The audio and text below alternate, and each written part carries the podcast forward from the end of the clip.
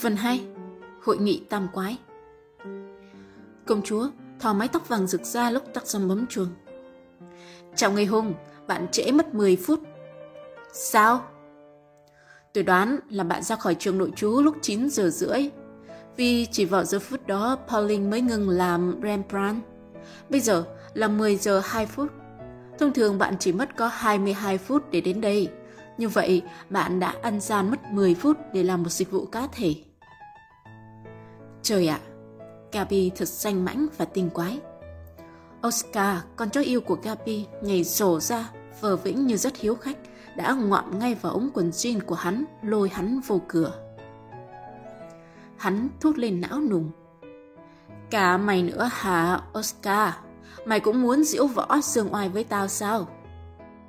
Phải nói là chính cô chủ xinh đẹp của Oscar mới là thủ phạm khiêu khích đặc Cậu Cô bé cố tình hướng dẫn hắn đi lên trên cầu thang thật từ từ để hắn đủ thời gian liếc qua những tấm bằng khen đính trên bờ tường đầy quyến rũ. Còn phải hỏi, những tấm bằng khen biểu dương thành tích bơi lội của công chúa và những điểm 10 môn tiếng Anh của cô. Cô muốn làm gì tác răng lúc này hỡi Gabi nũng nịu. Công chúa chẳng muốn gì hết.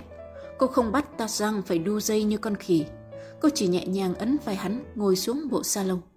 Phía dưới sàn nhà đối diện với Tắc Răng có một con khỉ nhân dạng giống khỉ hơn đang nhún nhảy đôi chân theo điệu rock. Con khỉ ấy thông thái hơn cả công chúa nữa. Hắn chính thị là nhị quái Carr, biệt danh máy tính điện tử. Vị quân sư Carr nhún đôi chân thêm ba lần nữa rồi phát biểu. Đại ca Tắc Giang có chuyện cần bàn bạc bất thường, phải không? Sao hiền đệ biết? Có gì khó hiểu đâu, tụi mình hẹn nhau đi hội trợ trung tâm đêm nay. Nhưng đệ thấy Huynh chẳng có dấu hiệu gì sốt ruột. Có nghĩa là có một chuyện đại sự hơn cả vụ đi chơi. Cũng chính vì vụ ấy mà Huynh đến trễ hơn 10 phút. Đồ máy tính. Tác săn ruột thầm. Thằng nhãi cận thị tay chân dài lòng ngoằng như thế kia mà di chuyển bằng đầu óc nhanh nhạy hơn điện tử. Đúng là quân sư thứ thiệt Tắt răng, thở ra thật mạnh. Hài, triệu tập hội nghị tam quái ngay lập tức. Tiếng nhạc rock and roll từ máy cassette mini ở góc phòng tắt lịm. Chỉ còn một âm điệu rền rĩ và bi tráng qua lời tường thuật của nhất quái Peter Caston. Người hùng lớp 10A, thuyết minh dù dường đến nỗi, còn Oscar rùa hai chàng hưởng ứng tức thì. Út quái Gabi đưa bàn tay ngà ngọc vuốt ve vành tay của Oscar. Trời ơi, ta săn nghe phần gáy của hắn nóng bừng bừng. Trong một giây, hắn thèm được như con chó vô tích sự. Hắn kết thúc thật nhát cừng, cố tình nói với máy tính điện tử. Một vết sẹo của Eddie, con dao của Otto, một chiếc xe combi cũ dích và khu tập trung bia bọt nửa đêm. Tao chỉ biết như vậy. Công chúa vừa tái mặt vì tiếng tàu bừa bãi của tác rằng thì nhị quái Carr đã gỡ cặp kính quân sư ra lau. Nó gật gù ra vẻ. Máy tính không cần quan tâm đến xúc động khác thường của hai người bạn học cùng lớp. Ổn cả rồi. Nếu tao nhớ không lầm, thì đúng 52 bức tranh đã bị mất cắp, tổn thất ước lượng hàng chục tỷ đồng qua thống kê của báo chí. Giá trị thực của nó còn khủng khiếp hơn nữa nếu đống tài sản văn hóa vô giá kia được chuyển ra nước ngoài. Tụi mình sắp thành tỷ phú đến nơi rồi. Cảnh sát trao giải thưởng 10.000 đồng mark. Ngoài ra còn tiền thưởng riêng của các ông chủ bị mất cắp. Này, tắc răng, mày có thể sắm cả khu rừng châu Phi trong nhà nếu... Công chúa Gabi có vẻ không bằng lòng lối tính toán thực dụng của nhị quái Carr. Cô bé chớp đôi mắt mộng mơ. Khoan bàn tới chuyện tiền thưởng. Giả sử lúc nãy tao răng không thoát khỏi con dao rùng rợn của bọn trộm thì sao nhỉ? Cảm ơn trời đất. Tảng đá ngàn cân mới đè nặng xuống trái tim tắc răng đã được gỡ khỏi lồng ngực. Hắn thấy thân thể nhẹ tênh như bông gòn. Phải vậy chứ, Gabi. Chi âm với nhau ở chỗ, một lời đã biết đến ta, muôn chung nghìn tứ cũng là có nhau. Phải không, cô công chúa ngủ trong rừng? Tắc răng đập mạnh bàn tay xuống sàn. Chuyện nguy hiểm này tự tôi giải quyết. Các bạn không nhất thiết phải tham dự. Tiền thưởng của cảnh sát tuy lớn thật nhưng bọn trộm tranh tàng hình còn đáng sợ hơn. Chúng đã nhẫn tâm buôn bán tài sản văn hóa của đất nước, Chúng cần phải bị vạch mặt. Tất nhiên rằng tôi cũng rất thương má tôi. Bà mỗi ngày một xanh mét đi vì thức khuya dậy sớm lo nuôi tôi ăn học. Biết đâu tôi chẳng giúp được má tôi nhờ vụ đặc vụ này. Kia tắt răng, tại sao mình không nhớ đến ba của Capi? Bác ấy là thanh tra hình sự. Không được, vì hai lý do. Thứ nhất, bọn đạo trích đã hẹn nhau nửa đêm nay trong khi ba của Gabi đang công tác tỉnh dài ngày. Thứ hai, không thể cho cảnh sát biết vì tôi có thể bị đuổi học bởi leo tường trốn đi chơi tới lần thứ tư.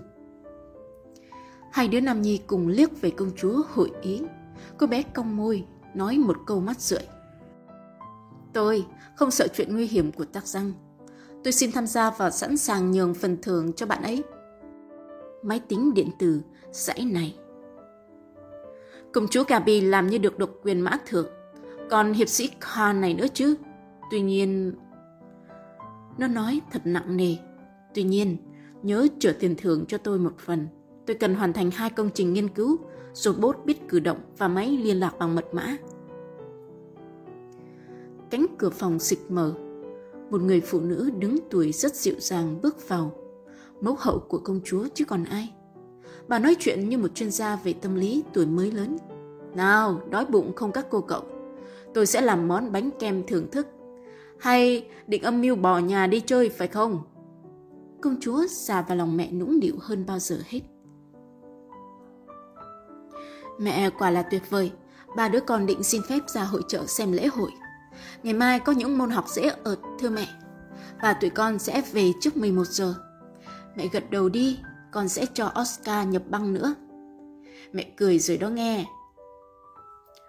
Con Oscar vẫy đuôi rối rít khiến bà mẹ chỉ còn nước hồn thật lâu lên mái tóc vàng óng của Gabi. Bà lặng lẽ thì thầm. Các con đã lên tới lớp 10 và sắp lớn đến nơi.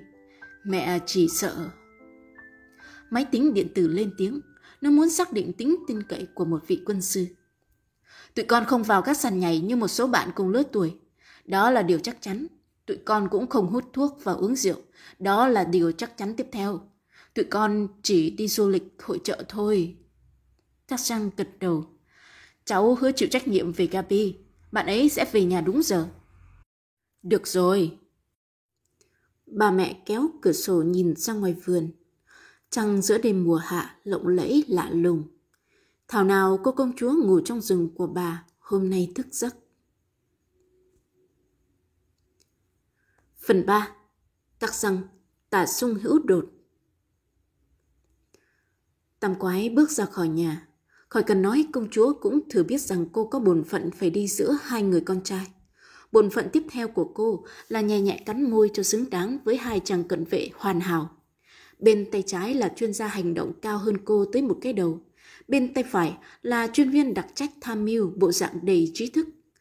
Cô còn có bổn phận giữ sợi dây xích dính liền vào cổ con Oscar, lúc nhặt lúc khoan như nữ hoàng Sisi thời yêu điệu thục nữ.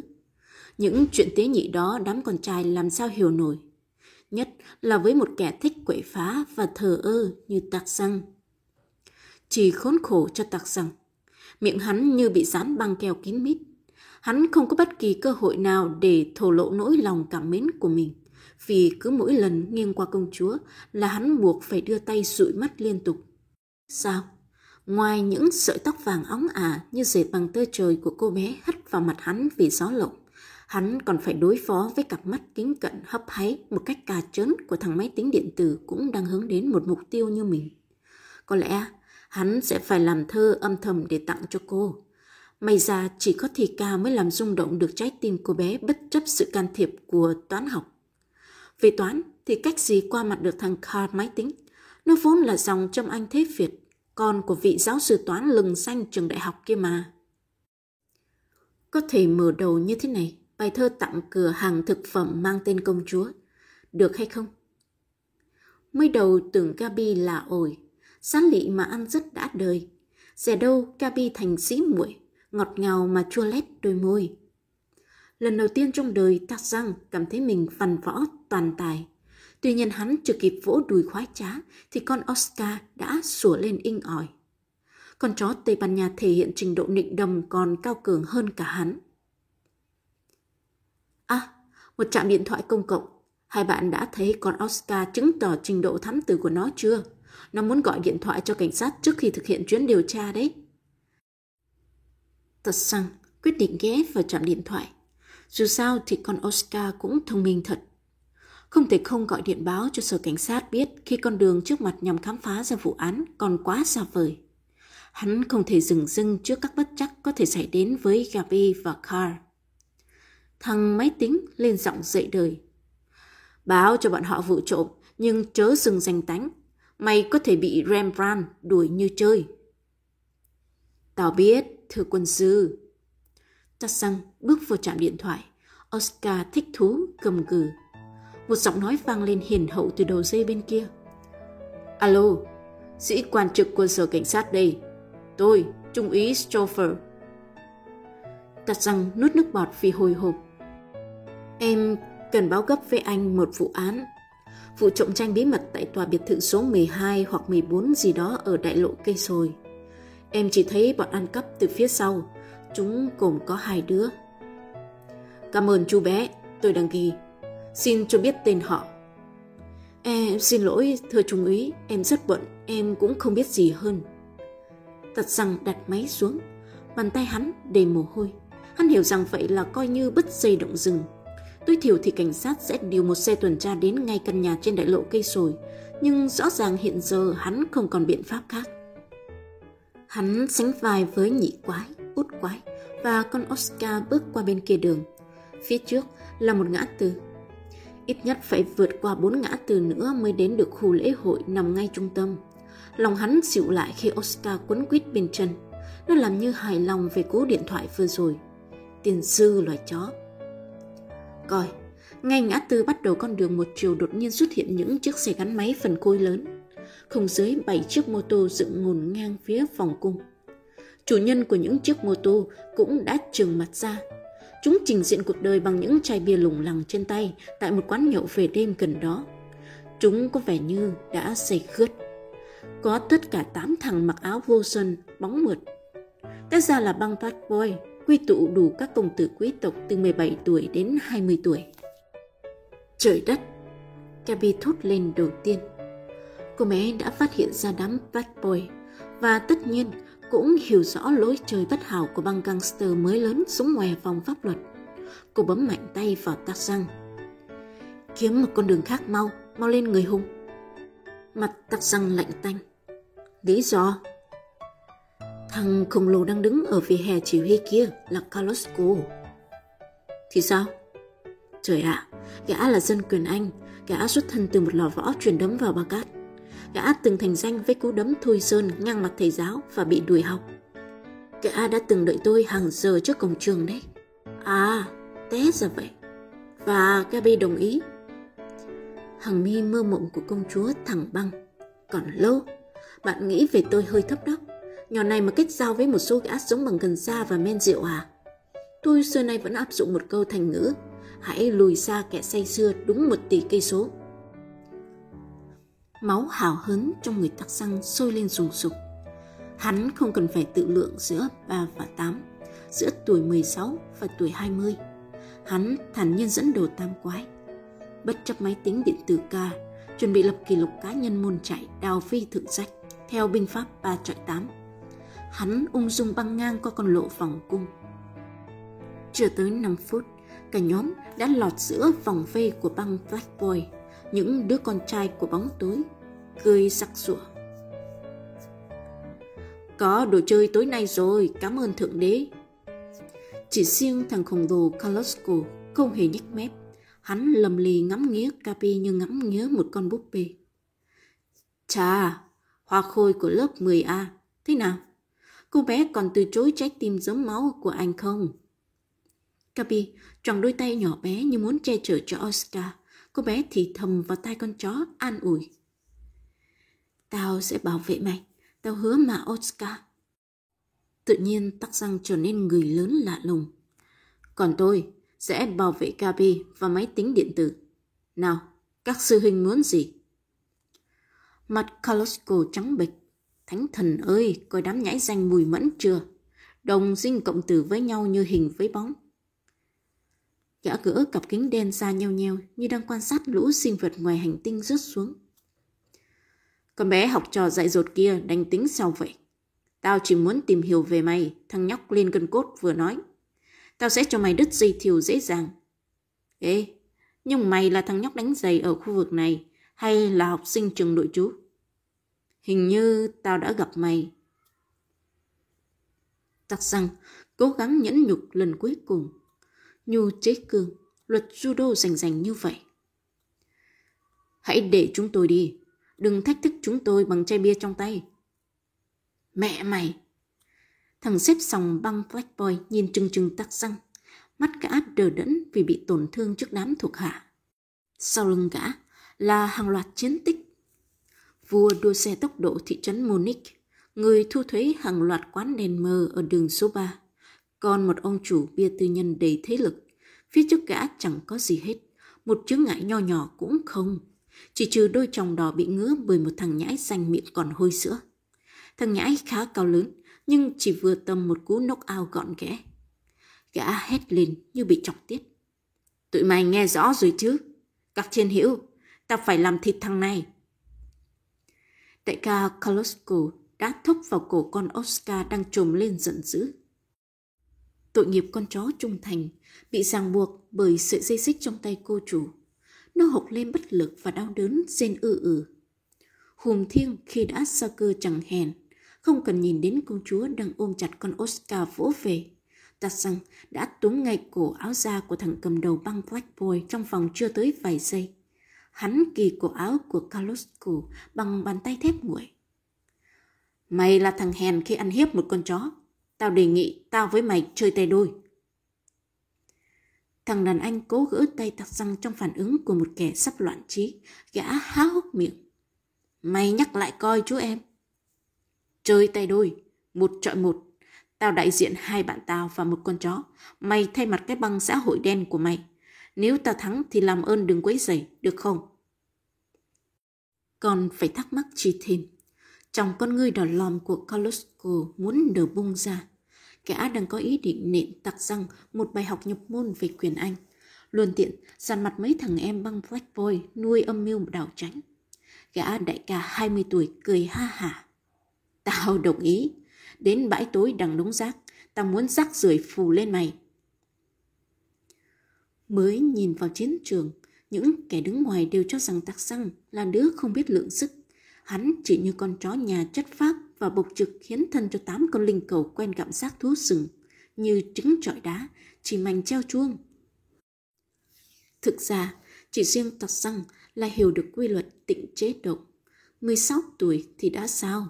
Chỉ cần một hòn đá khôn ngoan của David tí hon là con đời ơi, Goliath nằm thẳng cẳng như trái miết rụng.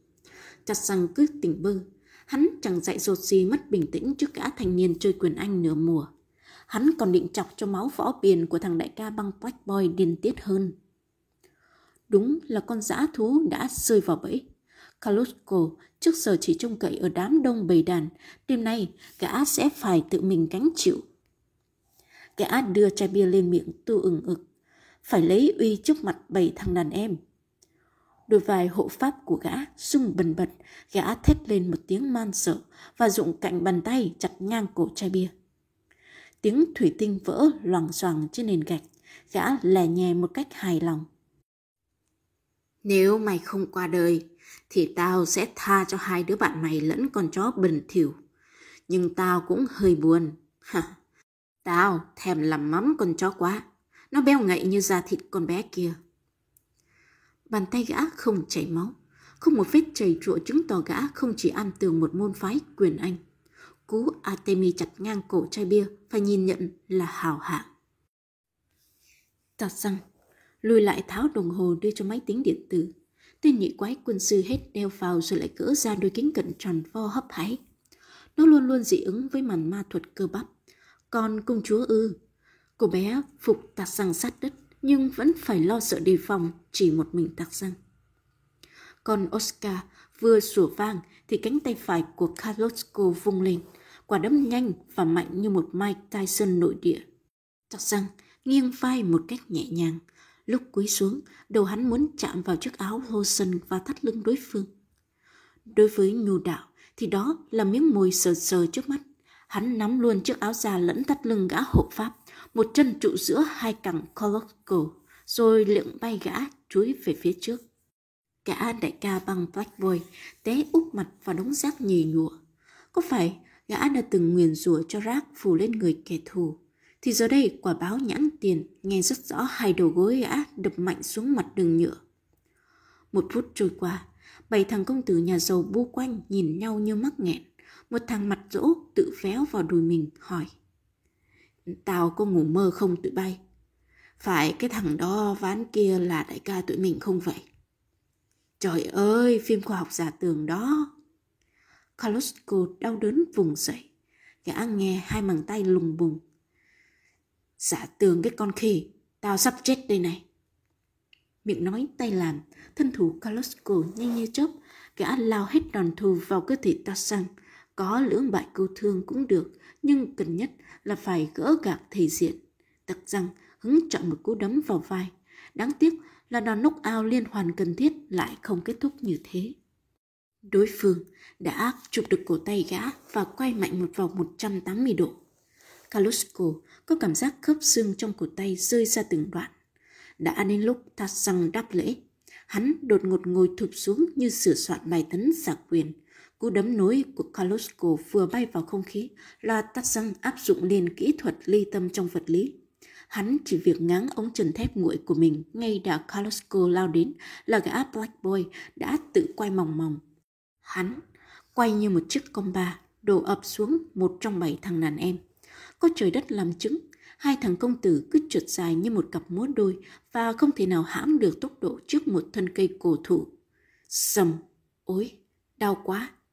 Sáu thằng Black Boy không hẹn cùng nhập cuộc, chúng bất chấp quy ước một trọi một đối với sự phản chắc tặc rằng đã lường trước mọi việc. Mãnh hổ nan, địch quần hổ. Điều quan trọng là phải hạ hai thằng xông tới đầu tiên. Tặc rằng đứng một chỗ bất động như tảng đá. Hắn chụp được cổ áo của thằng công tử mặt sỗ nồng nặc mùi bia và judo nhập nội. Cuộc thi lên đai đen nhu đạo đầu năm có tác dụng ngay. Hắn là một kẻ rất thuộc bài.